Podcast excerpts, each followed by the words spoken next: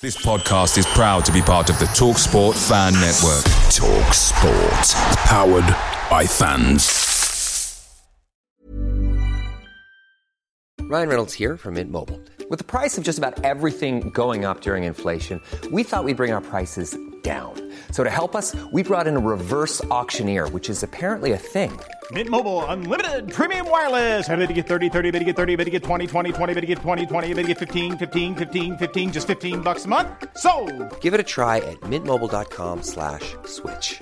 $45 upfront for three months plus taxes and fees. Promo rate for new customers for limited time. Unlimited more than 40 gigabytes per month. Slows. Full terms at mintmobile.com.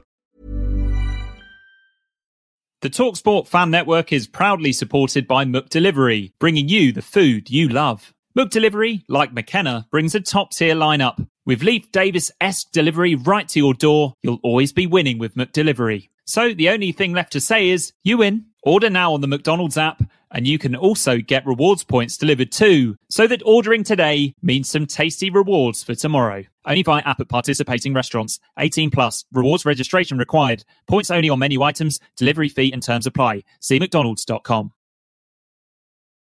After a beautifully blue Saturday ended in victory at Morecambe, time for Blue Monday.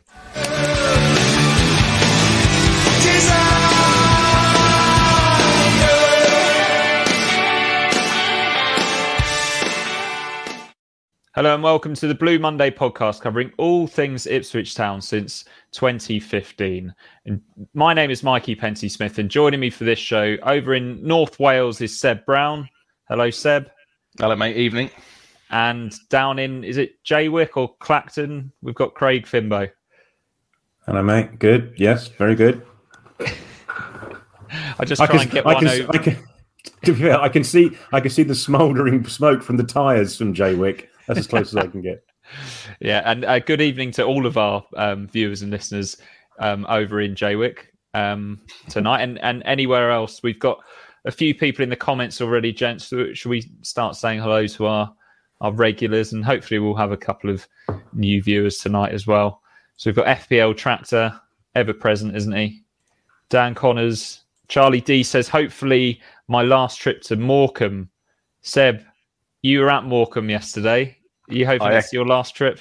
I Or would you be those going back for a holiday, perhaps? No, definitely not. No, I echo those thoughts. I was there on a cold day in was it February time we were there, Craig? January, February time at the Yeah, back end of that. last season. Yesterday was a nicer, nicer weather day, but yeah, done that one now. No need to go back. I feel. Mullet's here. Watch your lads. Um, did was Mullet in fancy dress yesterday, Seb? That's how he rolls. That's that's how northern away days are. that's how he rolls. Handlebar moustache, flat cap, and long trench coat. Go go. He's go, nothing. go, He's go. nothing if not textbook. We've got Tony Rand. Hi everyone. Robert Anderson. Evening to all. Chris Rand. Evening everyone. Watching this on the exercise bike tonight. Blimey. well, we're all, we're all getting a sweat on here, aren't we? Especially Michael Warner, who's probably 30 degrees in Brisbane at the moment, isn't it? Good morning. Right, not sure what that's about, but yeah, let's um, let's get into the seriousness of the podcast. And that it was a another good weekend for for Ipswich Town, the team, but um, almost it felt immediately after the final whistle, Craig, there was com- some quite sad news coming out of the club, wasn't there? Former Ipswich manager John Duncan sadly passed away on on Saturday. He was our manager in difficult times in the the late eighties, wasn't he, Craig? But someone that always handled himself really well. Yeah, he was. He was probably, well, maybe one of our managers that sort of goes under the radar a little bit. Um, he took over from Bobby Ferguson, and John Lyall took over from him. So he sort of just slips slips under the radar a little bit. And you know, as you say, sort of didn't get dealt the best hand in the world because by the time he'd taken over, the the players definitely had all left from you know the the um, Robson era. Now they started to disappear during Bobby Ferguson's era, and Terry Butcher was the last one to to leave. I think and switch the lights out at uh, in the summer of '86, and John Duncan um, joined us the summer after that. And um, I didn't really appreciate it at the time, but he, you know, I well as we all well you two weren't, but I was I was young at the time, and it, he was he was in his 30s at the time, I think 38, 39 when he joined us, and you always think of him as a as an older gent, like a safe pair of hands, which he actually turned out to be. Um, you know, his his was the era of um, John Hallworth and Yallop was there, Graham Harvey, Nigel Gleghorn. These aren't you know names that'll um, be well, Yallop maybe, but the, the others aren't going to be um, inducted into the Hall of Fame anytime soon. But he, you know, so he's working on a, a bit of a budget. He had to sell Dalian Atkinson, who come to the fore underneath him. Um, mm. He had to sell him. Um, Ian Atkins was his captain. I think we sold him to to Birmingham, but it was that Humes, Gleghorn, Mark Brennan, David Lowe he brought in. Um, it was that sort of era. So he had three seasons. Um, we finished probably just outside the playoffs in each of those each of those three seasons. But I think what he did do was he laid some pretty good foundations for that um, promotion team from the year after. So if you think that um, towards you know that final season of John Duncan, we had Craig Forrest would have been in goal, um, Simon Milton would have been playing. Stockwell sort of secured his position underneath John Duncan. Zondervan was there throughout his reign. He signed David Linighan. He signed former nappy salesman Neil Thompson. Um, so you know he he put you know the nucleus of that team, which actually went on two years later to um, to, to gain promotion. And as I say, did, had, there was very very little money sloshing around at that particular time, and you know we were selling to to buy players. Obviously, probably most notable um, purchase was Sergei Baltacha. He was in charge when um, we went over there and lured Sergei over with the promise of a a Lada or a Skoda, whatever it was at the time, and um, he also signed Ian Redford, got, got down from Scotland. That was a that was a big signing at the time. You know, the, this was the, the, era where we were you know, signing one or two players a year, not one or two players every couple of days. Um, mm. So you know, people in the chat can probably mention a few names. You know, David Lowe was bought. I think Brian Gayle. It was that.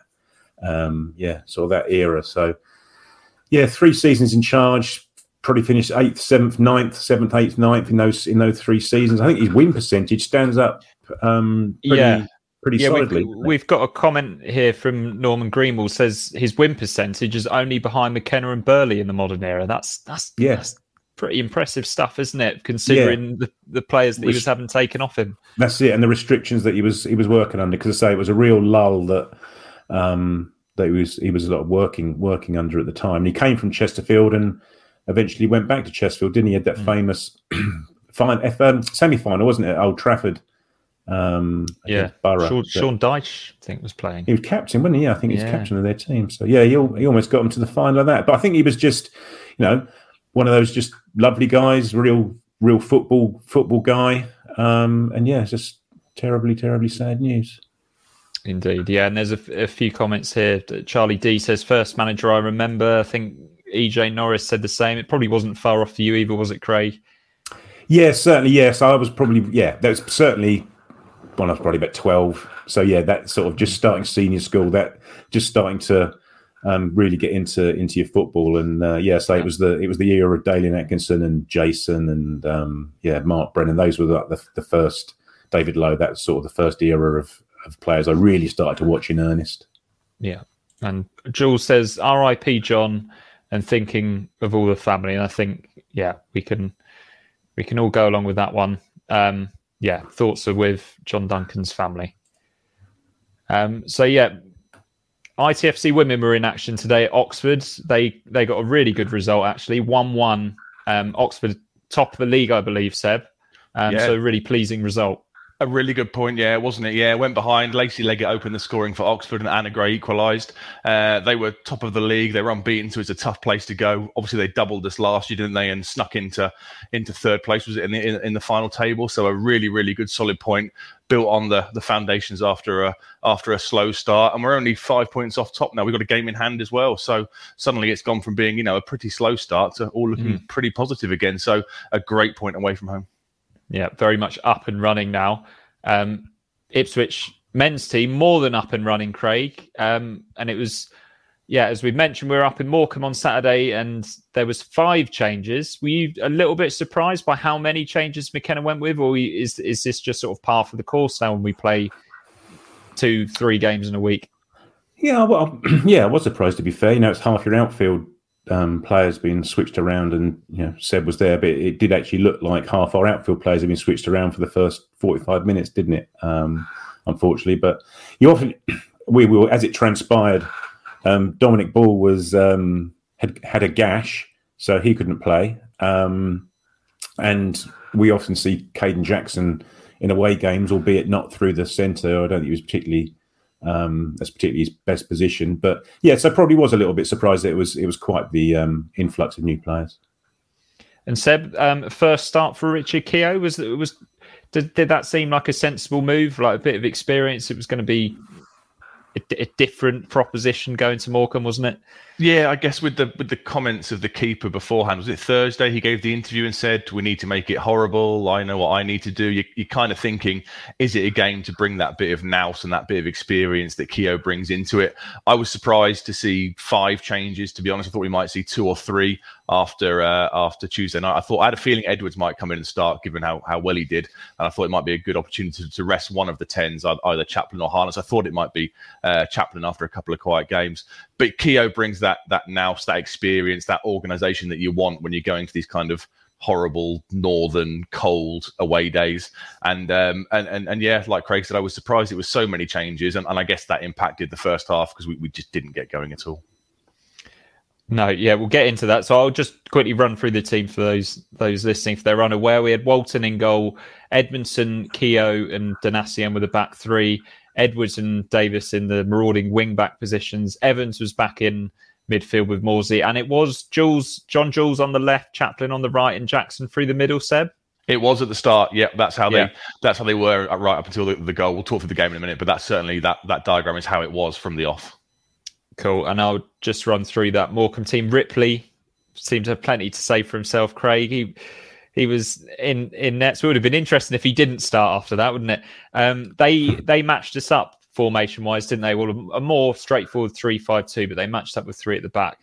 Um, yeah, I think I think very often those the the wing backs there also dropped back in, didn't they? Was, very often, I think they just strung five across the back. Mm, indeed, what former Ipswich? Well, former Ipswich reserve player Dylan Connolly was starting in midfield, and and Stockton Seb was up up front. That he hasn't played huge amounts this season, but when you saw his name on the team sheet, were you a little bit worried that he might repeat what he did at Portman Road last season? I think, yeah, being an Ipswich fan for so long, you always think, don't you, that when there's a player that hasn't scored all season and has barely kind of pulled up any trees after an amazing season last year, you always kind of feel it's inevitable he'll open his account for the year against us. So when I saw that he was starting, I did kind of get a little bit worried and think it's it's inevitable he's going to come out and score and get his season up and running because obviously he played pretty well in that two-all draw at Portman Road with both goals, coming off an amazing season last year. So it was a little bit concerning when I saw his name on the team sheet. He looked quite good as well. He, he made himself a bit of a handful, didn't he? Because he hasn't really been playing many games. You know, he's put himself around. He got himself a couple of chances, didn't he? He did, yeah. Very little service. He had to kind of create his own opportunities. Um, but he's, you know, he's experienced. He's physical. He, he, he likes to leave one on a couple of times on players and stuff. So he, he had a good chance in the second half that we'll come on to. But when you've got a, a striker of that kind of, you know, that that caliber, it's natural, I think, to feel a bit of a bit of nerves. Absolutely, and it, yeah, it looked like it looked like we were struggling through from some nerves in that first half. Seb, it's a bit of a horror show, wasn't it? It was, yeah. We just didn't get going from from minute one. You know, everything that we do so well that we've seen so so so much throughout the season, moving the ball quickly, people knowing their positions. It was all very much up in the air. I think. Did you put a message in the Telegram Craig group saying uh, saying about how the, the grass seemed long and it was it was really starting to affect our passing yeah. game. You know, that the passing was so wayward in the first half. We improved a bit towards half time, but for the first kind of 20, 25 minutes or so, we weren't at the races at all. The ref let a few challenges go. There was a really nasty challenge right in front of the dugouts. Then number eight took out Chaplin. And I don't think I've seen McKenna as animated. I've not seen it back. It looked like a, a, a red at the game. I haven't seen it back, so I don't know what the uh, uh, what the what the severity of it was. But the referee was letting a few things go, and we just didn't get going at all. It, it wasn't working with Jackson in that lone role.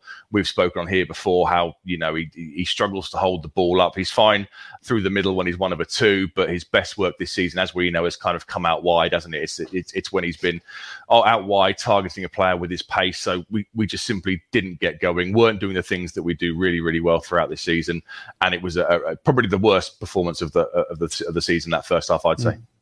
And capped Charlie... off by pretty bad goal to concede as well, Seb.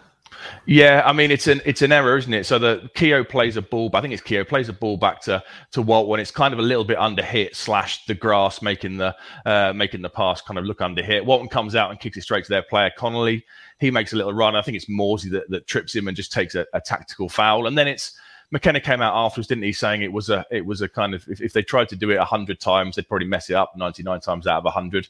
It's a ball dinked forward, kind of the the player gets a flick over the heads of our defence, and there's a guy right there just to slam the ball home. We we thought he might get a, a lucky flag, we might get an offside, but to be fair, at that stage they probably deserved it because they were pressing us quite well. They were playing better than we were. We we hadn't really created anything up until that point. We arguably we were unlucky with a penalty that John Jules perhaps could have claimed he was kind of bundled over and body checked as he worked his way into the box. I, I thought that was probably a penalty. Uh, yeah, as Adam says there, yeah, I thought he was body checked. I thought that was a penalty. But but aside from that, we we very rarely got into the box, and it was a it was a well worked free kick. And then you're thinking, right, they've only scored two goals at home all season. The the crowd were then up with them. We we couldn't settle at all. Ripley was taking 10, 15 seconds per goal kick. Every time there was an offside, he was throwing the ball further forward and having to be sent back by the linesman and, and the refs. So all the tricks were starting to come out. And I think it was the first time this this season that I've probably felt a little bit worried. And normally, like with the Cambridge game in the week, you kind of feel calm even at 70 minutes if you haven't scored so far this year. But it was a very, very different performance. And there were a few kind of nervousness on the, on, on the terraces at halftime. Indeed. Were you nervous over in Amsterdam, Craig? I'm, I'm amazed you had a good view of the length of the grass over there. Yes, exactly that. It was, it was a good day for grass um, yesterday over in uh, over in Amsterdam. But no, all, all jokes aside, um, I think it did affect us that the grass verdant. I said I'd say the word verdant. It was ridiculously green. It just seemed to ridiculously lush, and you having to really, really put your foot behind the ball to get it to get it any distance. It was sort of you know, harking back to John Beck at um, Cambridge, growth grass long in the corners. in the corners, so, yeah. yeah, exactly. It was it was getting to that stage. Um, so I think that I think that did affect us. As, as Seb says, they were they were, um, pushed up pretty high and in our face for uh, for the first half, certainly. Um, but then, you know, by the same token, as Seb says again, that, that penalty, it's you know, it's it's the old two cliche. It's seen him given and anywhere else on the pitch, isn't it? He just bumped into the back of him, pushes him over, and you know, on the halfway line, it's it's a foul. But um, for whatever reason, well, we know the reason they don't get given because the refs aren't particularly great. But um, that evened itself out, I suppose, the second half. We did, it did look like well for me it sounded like we reacted pretty well to to going behind though. Ev- Evans hit the post, didn't he? And hmm. it, it sounded like we reacted fairly well to conceding. And you were probably thinking going into half time, yeah, I'm sure Seb, we were deep down all probably fearing the worst. And thinking, oh, maybe we we might only get a point out of this game. We might we might even lose it. But with the bench that we've got, you, I I feel slightly more confident than I would have done last season. Yeah, I mean, he, he made a change almost as soon as that goal goes in. McKenna makes a change, so Edwards was getting absolutely no joy down our right against mm. their kind of left left fullback, left centre back. So he straight away went over to the left hand side.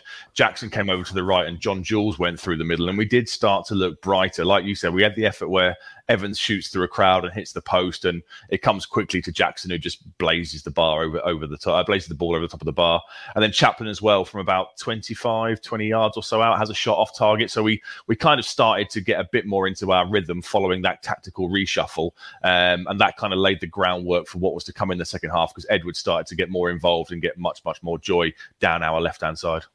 What's quite interesting there, Seb, is you know should it should it? I'm not hanging McKenna out to dry. Should it need a technical reshuffle? You know, it's nothing new. We know that Edwards can, is better on the left than he is on the right. We know that Jackson's better out wide than he is through the middle. These aren't changes that we might not have foreseen that would needed a bit to have been made, are they? No, agree. I mean, when I saw the lineup uh, before the, the game kicked off, I assumed Jackson would be in one of the two wider attacking midfield positions, and, and John Jules would be through the middle, like it was at Hillsborough.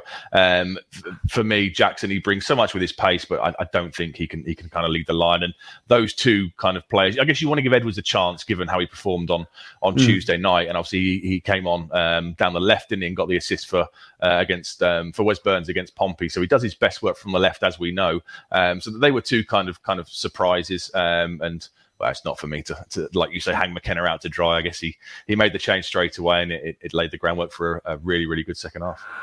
He was just making it interesting, Craig. And and for balance, um, Lee Bayless says, I think Morecambe deserve credit for the way they harried us all in the first half. And yeah, by all accounts, it sounded like Morecambe were having an absolute stormer in the first half. They um, pressed really well all over the pitch. Yeah, it has to be said. They were in our faces, making it kind of nasty and horrible. Some physical challenges were flying in. Keeper taking his time over goal kicks and free kicks and stuff. And it was, yeah, they, they did exactly what I guess we should have expected them to do based on the comments pre match. Hmm. I think to... that. To be fair, you sorry, sorry, uh, no, You, you say about that tackle. That was, I think, that was a nasty tackle on Chapman Fané, wasn't it? The guy. The number eight. Yeah. First, it wasn't his first tackle either. It's like his second or third tackle, and they were getting progressively worse as as he went on. I think he did well to stay on the pitch. To be fair, it looked a red to me at the time. We all thought it was a red, and um, like I say, McKenna was really, really animated. So I've not seen hmm. it back on any kind of feed or any kind of highlight. So I don't know, but at the time, it, it certainly looked like a red card. It was a really nasty challenge. Excellent. I'm always always slightly distracted by some of the comments coming up. I'm trying to work out where this one has come from from Eric Claxton. I was thinking of going, but ended up getting some jam from Tiptree. Good driving range there as well. Um, is that is is that a gag, or did you actually get some Tiptree jam instead of going to the game, Eric? You'll have to you'll have to let me know, or is that a, a, a, way of saying you got stuck in traffic and couldn't make it. I don't know. There's um, golf in there though, Mikey, just for you. Yeah, there was golf in there. Yeah, that's probably what drew my eye to it, wasn't it? I'm on honest to myself. Um, Gary Lovell says we seem to improve more when Edwards moved size. I think, mm. yeah, so, sounded like we we all, we all saw that one. Um, but yeah, moving into the second half, no changes. Probably a little bit of a surprise, wasn't it, Craig?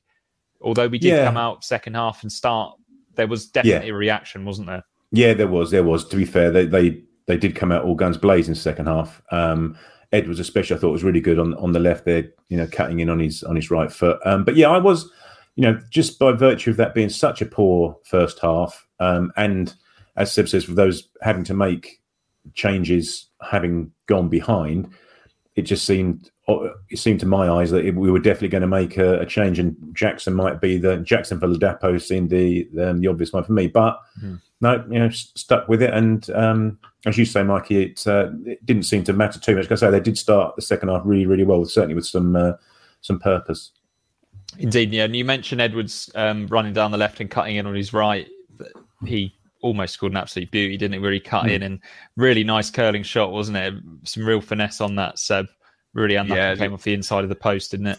He does everything right, doesn't he? Lovely, lovely effort. Gets on his right foot, opens himself up, bends the ball in lovely, and he's so so unlucky. And you know, we we absolutely dominated the two the two performances either side of halftime were, were chalk and cheese. You know, this was the the Ipswich that we know. You know, you had Morsy making driving runs. We we kind of got our passing game into a bit of a groove. Chaplin had a bit of joy by pulling out wide on our right a few times and swinging in deep crosses with his left foot, and it was just such a such a turnaround. You know, you know when you're at football and you, you start chanting, "We're going to score in a minute," and you can feel things are starting to to change, and it was it was no surprise at all as, as, as the half went on how much we had, how much of the ball we had, and how much we started to dominate. Absolutely, seven. Yeah, Michael Warner saw it the same as you. Morsy got on the ball and the game changed and we took control. Adam Flatt said Morsy took the game by the scruff of the next second half was the driving force. That's definitely how it how it sounded to me. I was listening to the I, I follow Ipswich with Paul Mason from the from the nineties. Craig, is that is that just he, he was sort of in between your favourite eras, wasn't he? Yeah, yeah, yeah, yeah. So I think he was sort of yeah, right slap bang in the middle of the nineties, wasn't he, Paul yeah. Mason? Um, yeah. But no, certainly my favourite era of, of my life. But uh, yeah, no, he was, uh, and he didn't look any different, did he? When he, he was, there was a clip no, of him on um, no. ITFC. He looked exactly the same as he did when he was cutting in and slamming it in the top corner against uh, Man U. Absolutely, and yeah, Chaplin had a wicked cross headed onto the crossbar by a Morecambe defender a few minutes later. The I think someone in the comments said that you have to tip your hat to uh, the, the the goalpost at Morecambe, and I think there were hmm. some suggestions on the Telegram group as well that might have been from you, Craig. That the further north you get, the the wider the post and crossbar are. Um, yeah, but, at least they're um, the right size, unlike they were at Wigan. Apparently, weren't they two inches taller at Wigan? Oh, they really. Um, but that equaliser did finally come on 54 minutes, didn't it, Seb? Yeah, so the, the, the one where the guy heads, I think it's uh, Love heads off his own crossbar. It was a deep cross by Chaplin, and he did the same thing that they kind of whip behind for a corner, and then Leif Davis left-footed swings the ball in. It falls to Edmundson, who just side foots home really, really nicely. It was quite hard to see. We're at the other end of the ground, so that on the terrace, and the sun was very low yesterday. So we all thought Keogh had scored at first, given the way he was celebrating and running back towards the fans. But then it becomes clear it's Edmundson, and most of the team. I think I remember Evans, Morsy, Keogh, Edmundson are all giving it to the uh, uh, to the terrace. We start going crazy, and we just kind of feel like, okay, here we go. Now it's now going to be a case of how many are we going to win by? It was a, a lovely goal, first goal I think uh, from a from a central defender in the league. I think so far this season. So another kind of box ticked in the in the things that are, are feeling different this year, and um, and it got us back into the game, and it was crucial that we scored whilst we had that kind of momentum behind us because from half time onwards we were just battering them wave after wave, and they couldn't cope with it. It look, looks like he's refound his mojo, doesn't it, Edmundson? Very so much so. Yeah, I mean, had a, he had a very good week. Yeah, definitely. I thought he was decent at Hillsborough. Uh, got a bit lucky, obviously, with the assist. He had the, he had the, the, the kind of the, the mishap, the brain fart moment at Plymouth, uh, which led to their winning goal. But then I thought, you know, against Pompey, against Cambridge, I thought he was absolutely excellent. And he was really, really good again yesterday as well. You know, he's kind of he's got a different partner alongside him in Keogh, who's talking him through a few things. But he was he was so strong. He was kind of dealing with Stockton really well in the air, and I think he's definitely back to his kind of you know Christmas time best that we saw him last year before the injury. He uh, he's looking really really good at the moment. Excellent. Michael Warner just asked, was it a good corner for the goal or a really badly taken one, Craig? Mm-hmm. Doesn't matter, does it? Yeah, really. Let's just say it was work. He meant to scuff it to, to the near post. Absolutely. And Paul, Paul Westlake said Edmundson was classed against Cambridge. Best performance hmm. this season. Yeah, probably this performance at Morecambe wasn't wasn't too far behind it. Um, three minutes after we go one 0 up, we have our first penalty. We could have had one in the first half. We do get one early in the second half, and it was um, Edwards twisting and turning again, causing problems, wasn't it, Craig? Yeah, yeah. As I say, he he started really well that second half, and and you know, it, there was seemed to be a concerted effort to get the ball to him, just to let him to let him run at the players, um, you know, which he's more than happy to do. As you said, Mikey he had that lovely jink inside and curl onto the uh, far post, and this time he actually got into the box, and I think it was uh, Rawson that um, brings him down. But yeah, there was no complaint, just pretty much textbook uh, textbook pen, wasn't it? Not not not that we get many of those, do we? Crikey, outrageous. We don't. But the way the penalty was taken, Seb, probably surprised all of us, didn't it? it? wasn't a textbook penalty.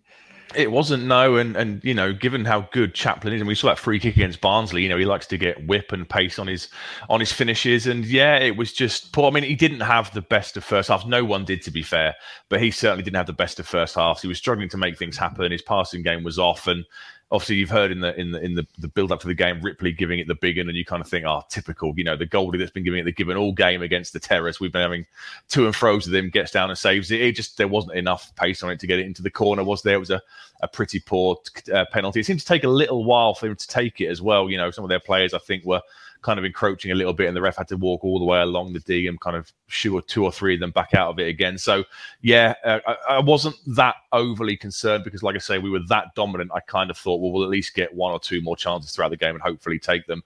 And it just kind of summed up his day, unfortunately, you know. But what was nice is as soon as he's missed it, I think Donacien and are straight over to him, you know, slapping him and saying, "Come on," slapping him in a good way, saying, "Come on," you know, obviously, you know, keep you keep your head up, and uh, and that was great to see from a from a kind of a team point of view as well. Yeah, excellent. And Lee Bayliss has said it for me 38 games to get one, and then we get two, a bit like buses. Talk us through how Kayden Jackson wins that second penalty, Craig. Yeah, I think this this was probably out of the three, including the John Jules, and this is probably the least. Mm. Uh, I don't know the word is least penalty like of, of all three, really. Um, but I think Jackson's just quite clever on this one, isn't it? That the the um, defender Bedeau, is it? I think goes to ground, doesn't he? So he maybe diverts his um, course towards goal, towards his leg, rather than um, towards the goal, sort of thing, and and makes a penalty out of it. Um, but yeah, again, you know, I think it. You've seen him given, and we'll take this one to say we weren't given the one in the uh, in the first half. But you know that that probably gives you um, the benefit of having still having Jackson on the pitch and having Jackson in that channel rather than down the middle with his potentially with his back to goal, I suppose. Mm. And this penalty was taken with a bit more authority from Lee Evans, wasn't it? So yeah, I mean, he held onto the ball for a while for the first one, so I thought he might be taking the first one, but it, Chaplin obviously was the designated taker and he handed the ball over to him. But this time there was no doubts. He picked the ball kind of straight up, popped it down, and then, yeah, decent penalty. The pace, obviously, Ripley goes the right way, but the pace the, on the ball takes it past him. He gives it big into the to the fans behind the goal for a little bit, and yeah, we're all starting to starting to go crazy and starting to check local uh, the, the latest scores elsewhere to see if we're back top of the table yet. Brilliant. And yeah, it was kind of ironic, really, because we was we were all probably expecting there to be halftime subs. There wasn't, and then as soon as we go two one up, that's when the the subs came along. Um, so the the first ones, Jackson and Chaplin going off. Fair to say they didn't have their best games of the season, but still made an impact.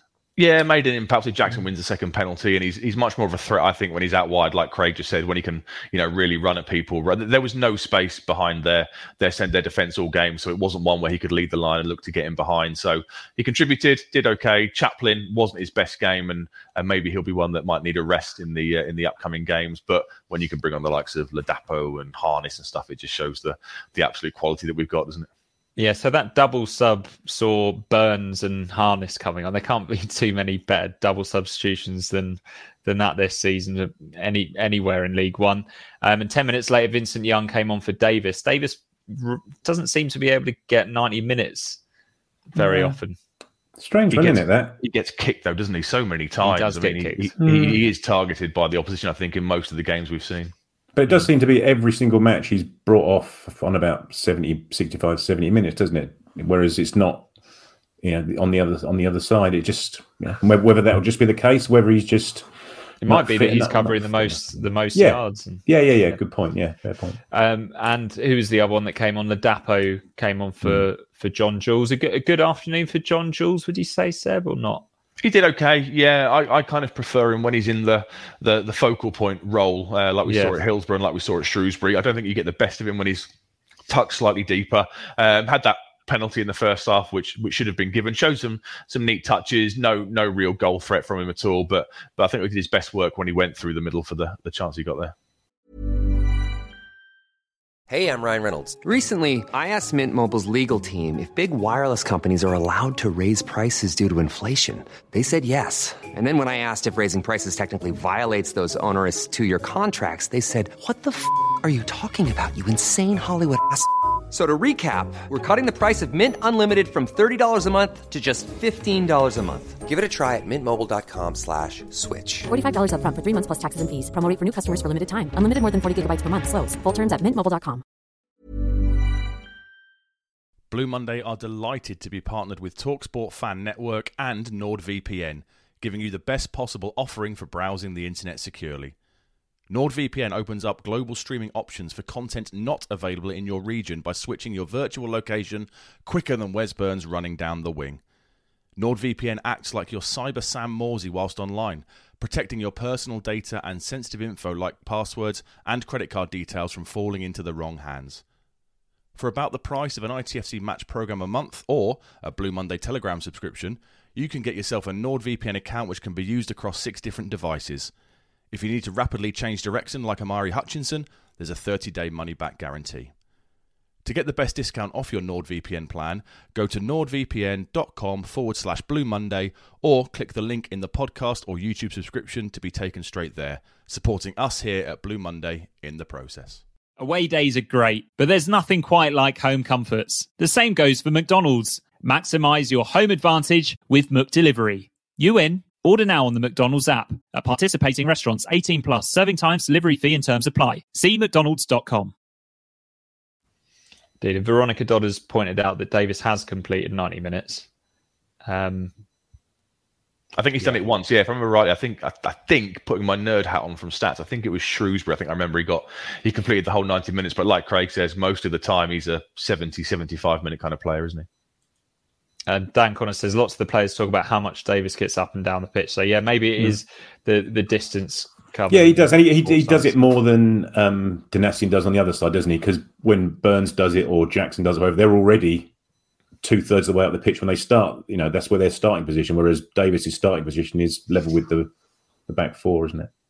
Yeah, and uh, Nor- Norman says my sense is McKenna is protecting Davis. He's still young. Mullet seems to think it was Cambridge. I mean, Mullet's a teacher, so who are we to disagree? Mullet's wearing the nerd hat then. Mullet's wearing the nerd hat with his go-go well gadget jacket. as well as that ridiculous flat cap. Um, yeah, that's what I suppose. Um, it- and, and it was um, Davis's first club, wasn't it? Morecambe. They were saying that's where he Oh started. yes, yes, it was. Yeah, I never knew. I didn't know Yeah. that. I thought he come straight from um, Newcastle. That's where he started. Leeds. Newcastle, Leeds. Leeds, um, I didn't yeah. realize. I didn't. I didn't realize that's where he started his career. No, I must say, I it that escaped my knowledge as well. Until I haven't got a nerd hat, so I didn't know. Oh, well, there we go. I mean, I'm pretty, I'm pretty sure I've saw, seen Hurdle quite a lot on your Twitter, though, Craig. So there must be a nerd hat somewhere tucked away in that room of yours. No, no comment. Okay, but yeah, two one was how it finished. Seb Stockton came quite close to scoring, didn't he? But surely did, but that was, was- a foul. It was a handball and it was a foul. Yeah, he controls it with his arm and then he shoves Donacien and then stabs it slightly Yeah. wide. Yeah, I mean, Quite if a good that had got effort, in- though. To be fair, once he once he sort of made that chance for himself with the foul and the handball. he did well to fashion it for himself, didn't he? But for me, it was blatant. I mean, we all looked at the at the linesman straight away, and he was tapping his shoulder to suggest that he controlled it there. But I thought it was a blatant handball and a blatant shove. But that was it, really. There was a bit of an aerial bombardment with some long throws and some some crosses, but. Keogh, who I thought struggled in the first half at times and looked half a yard off it, was pretty immense in that second half. He was clearing everything, organising everybody. He's so clever, you know. He'll he'll shield the ball out, and as soon as he gets any kind of touch, he'll just throw himself to the floor, like Berra used to do. If you remember the hmm. you know the playoff kind of season, any touch, he'll go to the floor and win the free kick, and it's that experience and nous that I guess you want. And we we did see it out pretty pretty comfortably, to be honest. I was going to pick up on that. That free kick he got right in front of you guys, didn't he? In the towards the end, last ten minutes or so, was just text, textbook, just relieve pressure. Yep. I'll have that. Oh, there was a definite foul there. Ref turns to the ref, gets his free kick.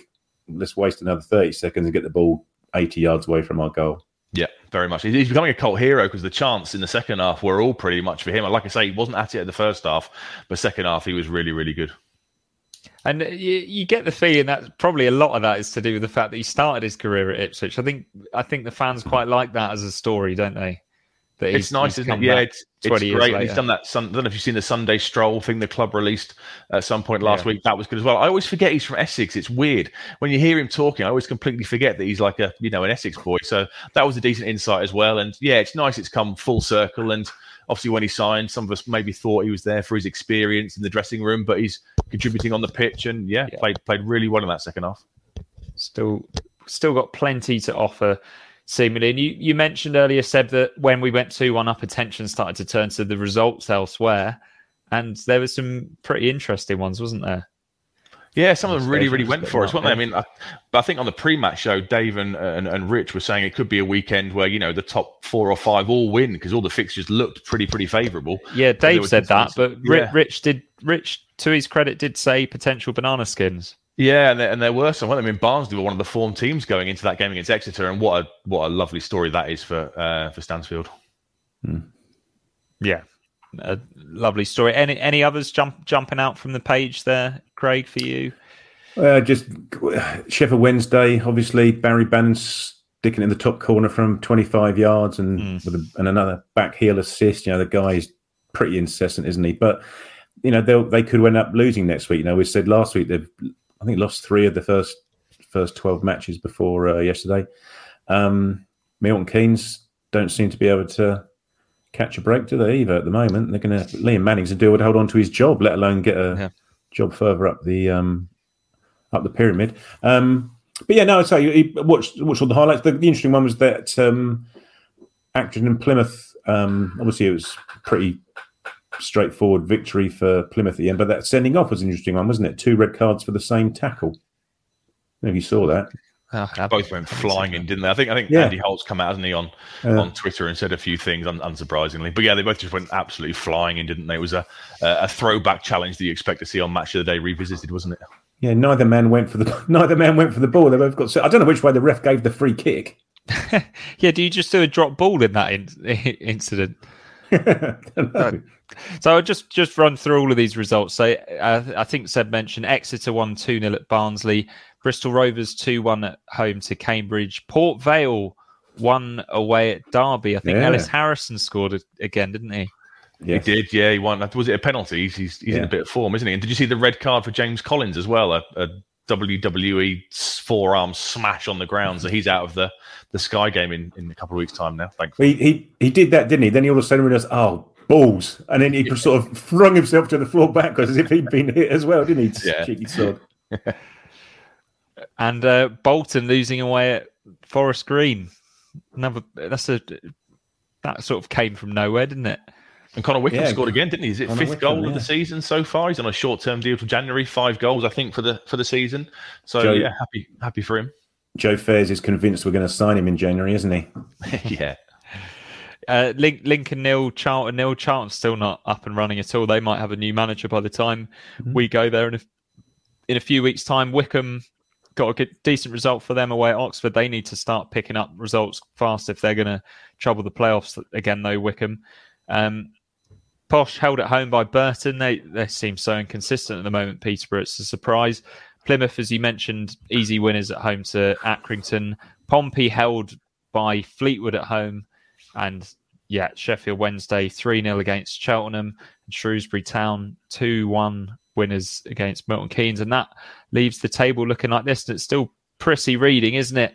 Plymouth top 13 games, 31 points. We're second with a much superior goal difference. We can point to that. 13 games, 30 points. We're in dreamland, aren't we, boys? Mm. Very Didn't much Chris, so. I mean, Chris Rand pointed out that was it Boxing Day last year was when we got to the equivalent number of points, thirty points. Wow. So yeah, and that lovely that lovely little gap the now to, to third as well. And even if Pompey win those two games in hand, they still can't catch us. So yeah, it's all looking really, really rosy. I noticed did um, the Pompey game a, a, assist from Toto Nsiala. He, he won a corner and headed it back across goal for for Fleetwood to equalise. So still helping us out, bless him. And um, St- I think still Joe helping Piggott, us out. Joe Piggott came on for um, Port- Portsmouth, didn't he? I think. Piggott against Nsiala. Love to see it. Let's um, dip back into these comments, shall we? Graham Graham says flattering 3 0 for for Plymouth. Very difficult game. I'd have a flattering three 0 every week. Yeah. Well, uh, we had one against Cambridge, really, didn't we? Mhm. Exeter might be the dark horse. This is Eric Clacton.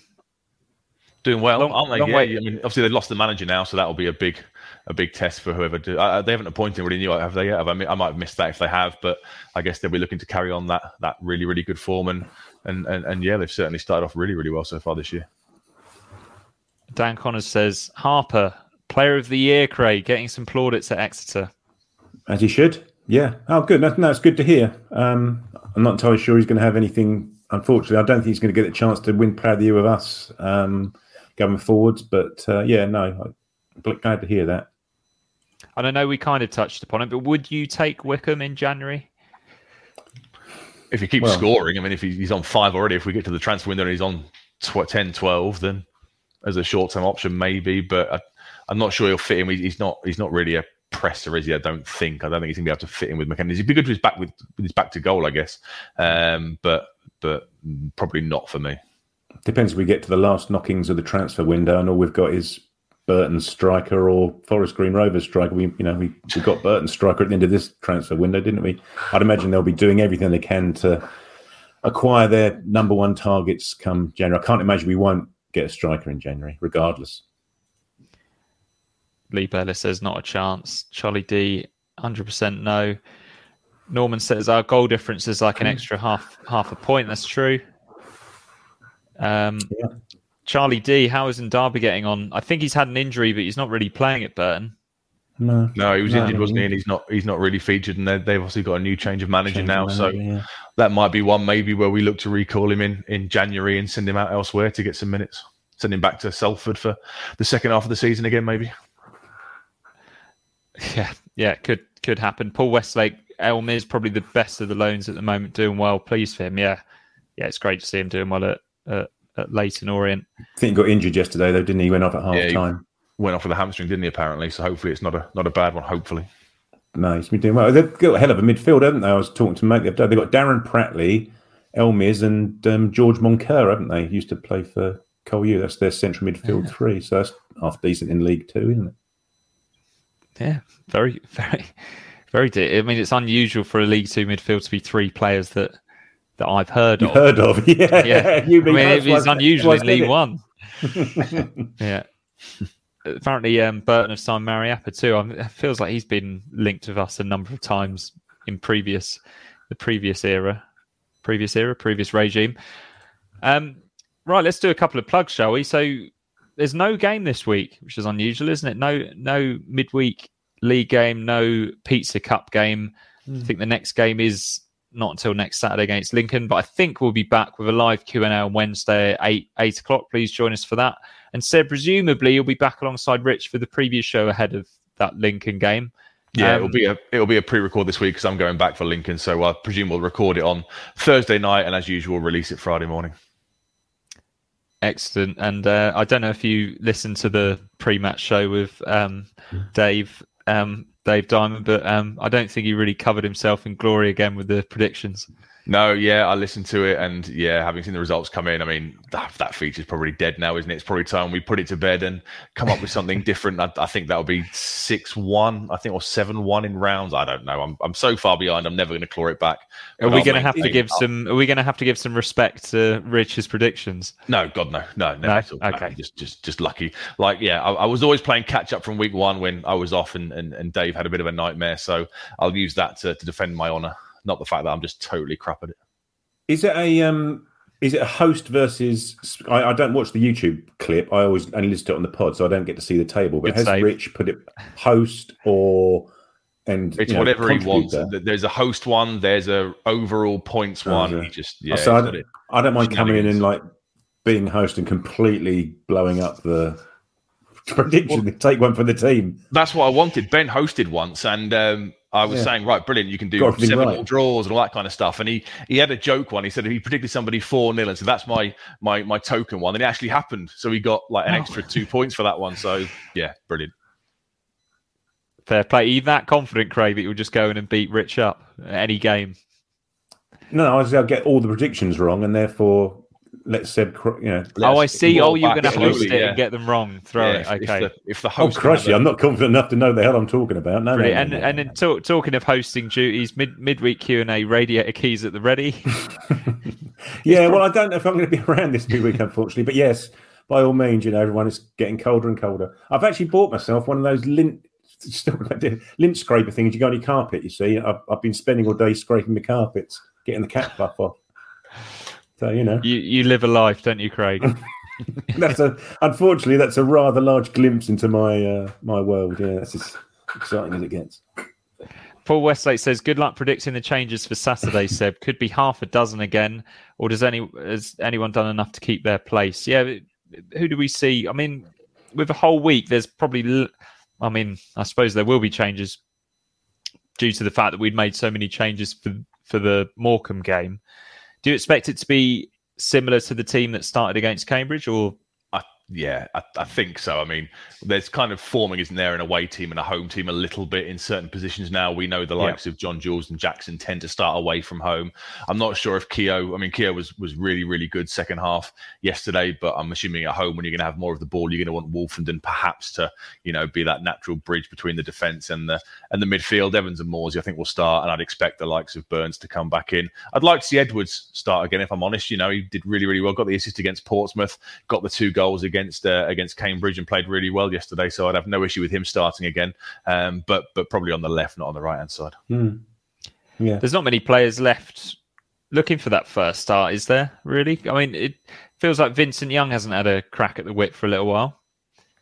Could we, could we not- maybe not see league him come, come in on the left, maybe if if Davis Davis is injured? Davis had a week, hasn't he? I suppose Yeah, that's that's the, as you say, Mikey. There's nothing happening this week, is there, in terms of matches? So everyone's going to have a, a clear run at um, at next weekend, aren't they? So a bit like Seb, I'd I'd give Edwards a go and start him up up on the left as he finished. Well, not finished game, but you know, as he started in the second half um, yesterday. Burns on the right, and pick your choice of one who we have in the uh, the middle behind Ladapo, I'd imagine. Maybe give Chaplin a rest. He's looked a little bit off mm. at the last couple of games, hasn't he? You've got a big game against Derby a week later on Sky, so maybe you know give give Chaplin a few minutes off the bench towards the end if it's all going well, and, and, and give him a bit of a break before some big games. Norman says Wolfie's been carrying a slight strain for the last few weeks. Dan Connors asked, do, do we rest Morsy with Derby in mind and him on four yellows? I don't know if we can really afford to do that, especially if ball is so isn't 100%. Yeah, Yeah. he's so crucial. I mean, yesterday we improved when he started driving with the ball. He's just so important to us. I guess maybe if you can get yourself in a commanding position, take him off to protect him a little bit. I thought he was going to get booked yesterday when he when he gave the free kick they scored from when he gave it away for the trip. I thought that was going to be his booking. He would then sit out Lincoln and be fine for Derby, but but but the ref let a fair a fair few things go and didn't book him. So I don't think he'll he'll rest him from the start. But maybe if we get in a commanding position and balls back, you could look to maybe sub him off in the in the second half to protect him.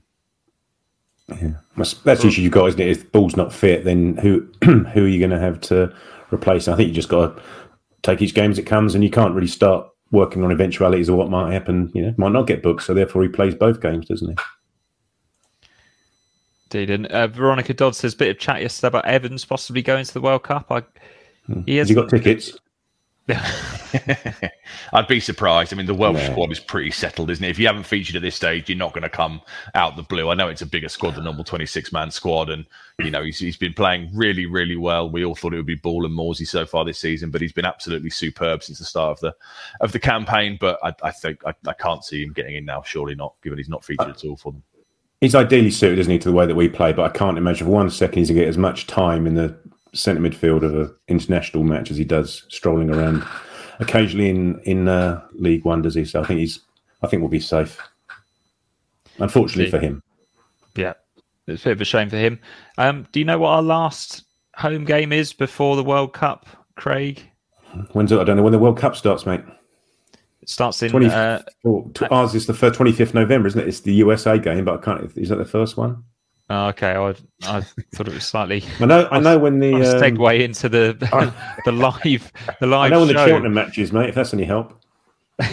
Seb, yeah, Seb, um, tell us when the Cheltenham match is and uh, what what else I is think going it's on the that day. last game before the World Cup. I'm not entirely sure, but I could probably check that. Yeah, it's Saturday, the 12th of November, and obviously we've got Blue Monday live straight away. Well, not straight away, sorry, at eight o'clock in the Sir Bobby Robson suite after hopefully a superb win that cements our place at the top of the league. Are there any tickets left, Craig? I don't know if there are actually. I think. I think if you need them, you need to go onto either um, some sort of ticket tout website. They're going very, very like gold dust now. So yeah, they're like the you- Sheffield are Wednesday enough- programs, aren't they? yeah, that and Charlton tickets. Charlton away, yeah. Charlton away tickets, yeah. Um, no, you might be lucky. Um, so yeah, get on bluemonday.itfc.co.uk. There's a link straight to the um, the ticket link. Yes, good. Good to hopefully see everyone there. Looking forward to it. Yeah, that'll be a good night, and you'll be doing your best Ken Bruce impression, no doubt, at times, Craig. I no, I can't do impressions, mate. I leave that to the professionals. I think Rich is going to do, uh, as I understood it, Rich is going to do one from each of the managers a lot, you know, throughout the years. So look out for that. He's going to do like a Oh, medley. that is, that is something to look forward to. medley. Blimey, the price of tickets really is going to skyrocket now, isn't it? um, Michael, Michael Warner, another World Cup related one. Burgess should go with Australia. The Aust- Australia defenders are so poor, but I think at, th- at this stage, if they haven't really been involved in qualifying and friendlies, they're not going to get called up now. And Paul Burgess and needs to his face is being yeah, rebuilt. yeah, he the needs to, yeah, the swelling needs to go down and needs to get back to, yeah, league football. I just, yeah, if, if you haven't featured by now, you're not going to get in, are you? No, I don't think so. Good question here from Norman Greenwald. So, how many how many matches have we have we played now? Is it twelve? Yeah. 12 matches, 30 points, isn't it? Who's your player of the season so far? He's gone for for Evans, who's scored three goals now. It's really that's a really good question, actually, Norman. I did, and yeah, I think he, he's one of those.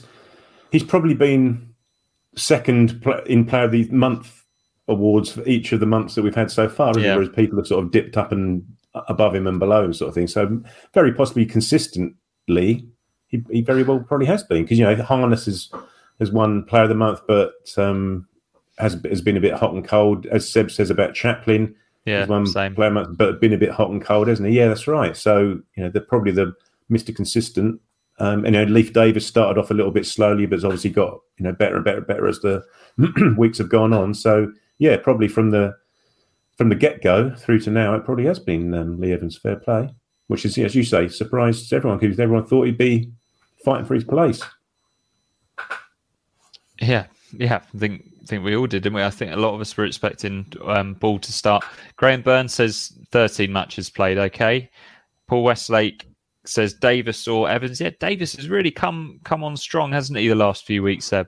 Yeah, he's he's looking excellent, isn't he? You know, he had the dodgy start against Bolton where he gives the penalty away, but the poor guy was in Australia 40 hours before that and stuff. So he's really, really growing into it and looking really great each game. He he bombs up and down that flank. I think is he now joint with Donacien on assists. I think they got three each after after the corner taken yesterday. So he's really contributing vitally, and he's a he's a great little player. He is indeed. A few shouts for Christian Walton.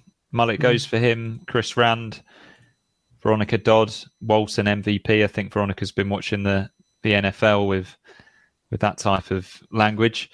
Yeah, but, but has, but has Walt, you know, fair play. You know, everyone's got their opinion, but has Walton?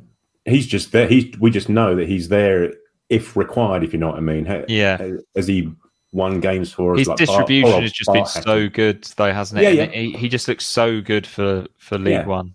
Oh God, yeah, yeah, yeah. yeah. You got mm. entirely one hundred percent confidence that you know he's gonna he's gonna do the job. But in terms of nine out of ten performances, he's just he's just there, isn't he? He hasn't needed many nine out of ten performances, has he? Thankfully. Veronica says, "What's what's NFL?" Um, Walton has created such confidence. Yeah, I suppose mm. that's that's that like like you like you say that's such a big part of it, isn't it? We look like we have real leaders now all over the pitch, Seb. Very much so, and you know we've seen it in a fair few games. When you're under the cosh a little bit, you just want you uh, when you're facing a corner or a free kick. Walton has this knack, doesn't he? Just coming out, claiming the ball effortlessly, dropping down and relieving all the pressure off the off the side. So yeah, he, he's absolutely crucial, and he's breeding the the confidence that the, the three in front of him can, can can move forward up the pitch with such a solid base behind them. And like you said, his distribution in the summer, they must have been working on it because it was never his strong suit. I didn't no. think last season, but this year he's he's gone up a whole new level. He's had a couple of ricks, obviously away at Hillsborough, He gave the ball away to Bannan with that, that shot that bounced just over, and the the free kick yesterday came from a misplaced pass. But but yeah. nine times out of ten, he can ping the ball around lovely out to either flank. And um, yeah, what a what a great keeper. Touch wood, we've probably solved that position now for the next five six years, all being well, haven't we? Definitely looks that way. And and uh, do you expect us to just stay with this formation pretty much the whole way through the season now, Craig?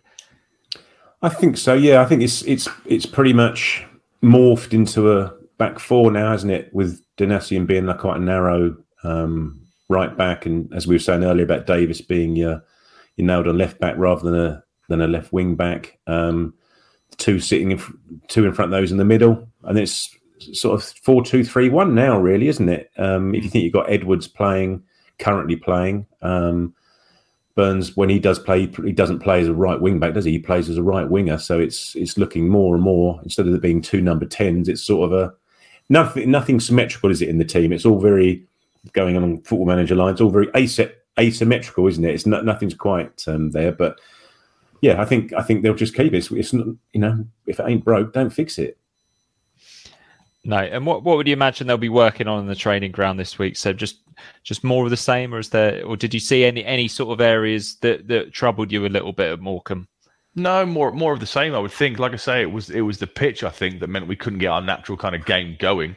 Um, we've done we've done so well, like Craig said. If, if it's if it's not broke, don't fix it. We've had three completely different kind of wins this week, haven't we? You know, we had Pompey was the big game against one of the contenders, and they were free scoring, and we completely nullified them and did really well they scored two penalties, obviously, but you know, apart from that, didn't really threaten elsewhere. Then on Tuesday night, we've beaten a side that was trying to frustrate us with a low block, and kind of we had to be patient and break them down. And then yesterday, we've kind of been awful at halftime, and then showed some resilience after the after the break, and kind of you know one of those horrible gritty away days that traditionally we've fallen down at. So we've got all these different methods of playing in our locker, and I think it'll just be a case of you know repetition, repetition, repetition. I think someone was saying that on the Telegram group was saying that Lincoln, uh, or someone, a friend of a friend, said Lincoln are one of the worst teams they've seen so far this season. So we'll see what they can uh, bring to Portman Road on on Saturday. But you know, as you as you say, Rich, it's uh, Rich as Mikey. What a week it's been! Uh, three wins, what, three, six, eight goals, one conceded. Just keep it going, keep rolling on. Because other teams are, aren't they? You know, Plymouth certainly are. It yeah, feels like it's going to be. You can't stop high... nobody else is. it feels like it's going to be a high bar again, doesn't it? To get to get yeah. up there, you could be looking at you know finishing third on 90 points again this season or whatever. So all we can do hmm. is, you know, I know we said yesterday we were looking at the the the, the other scores, see where we're in the league, but if we can just look after ourselves, take one game at a time, the old cliche, take one game at a time, look after and do what we do, and then you know we should the way we're playing it up on the right side of things come May. I like this from Chris Rand. Let's face it, we're playing 4-2-4 Brazil 70 style. I'm not going. I'm not going to say it, Craig. I'm not going to have to answer that one. Yeah. Bloody hell's bells! Come on. uh,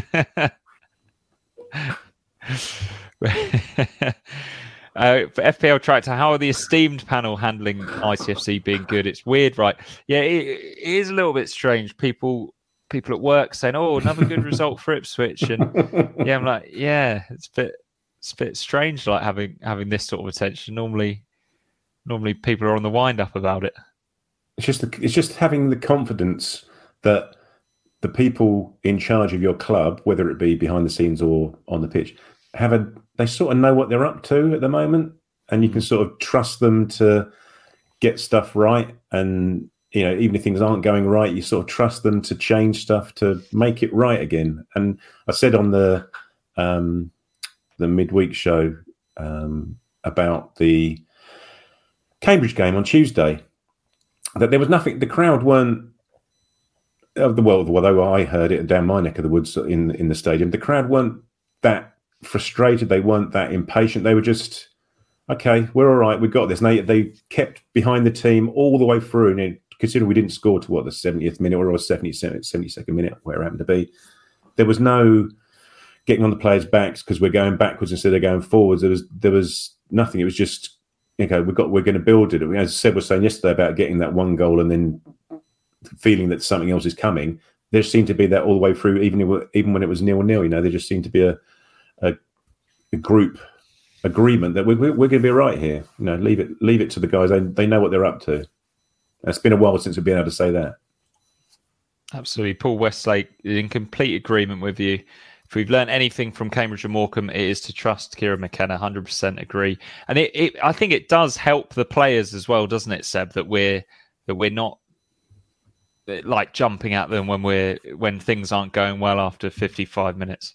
Yeah, very much so. You know, remain calm, remain patient. Like I say, at halftime yesterday, there were a few utterings, and I was a bit nervous. But you know, you've got to trust them to do the right thing. And I guess they will use these experiences to look back on. You know, they can now think to themselves, "We we came back after adversity in both Morecambe and Portsmouth after going, you know, the, the deflation at Portsmouth with the second penalty. We went straight up at the other end and, and, scored a goal.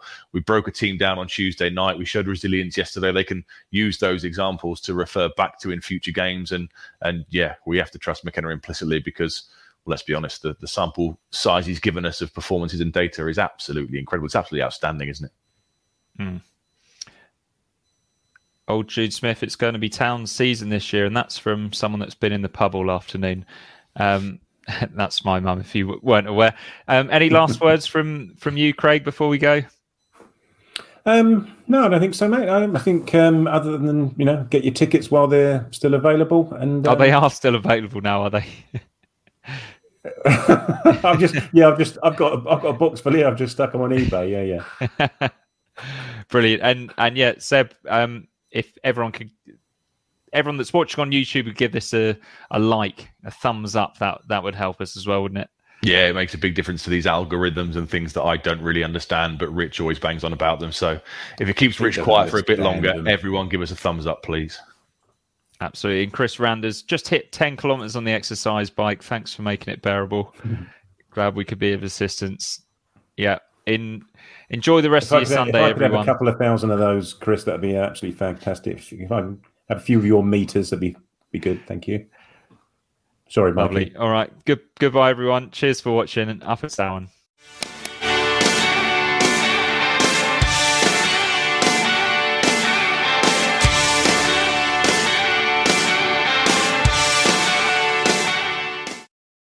It's the promotion running. Everyone is gathered round to watch. The McNuggets share boxes are there offering much needed distraction. Your mate's already been booked for double dipping, but in you swoop to steal the last nugget and claim all three points. Oh, and there is the Harry Clarke fist pump to celebrate. Order McDelivery now on the McDonald's app. You in at participating restaurants.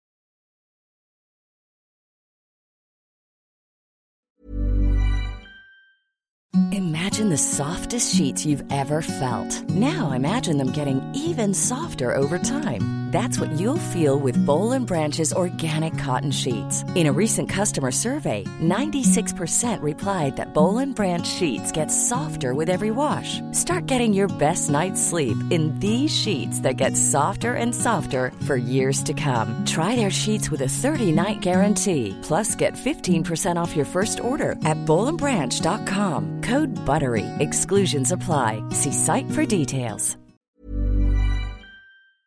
This podcast is proud to be part of the TalkSport Fan Network. Talk Sport. Powered by fans.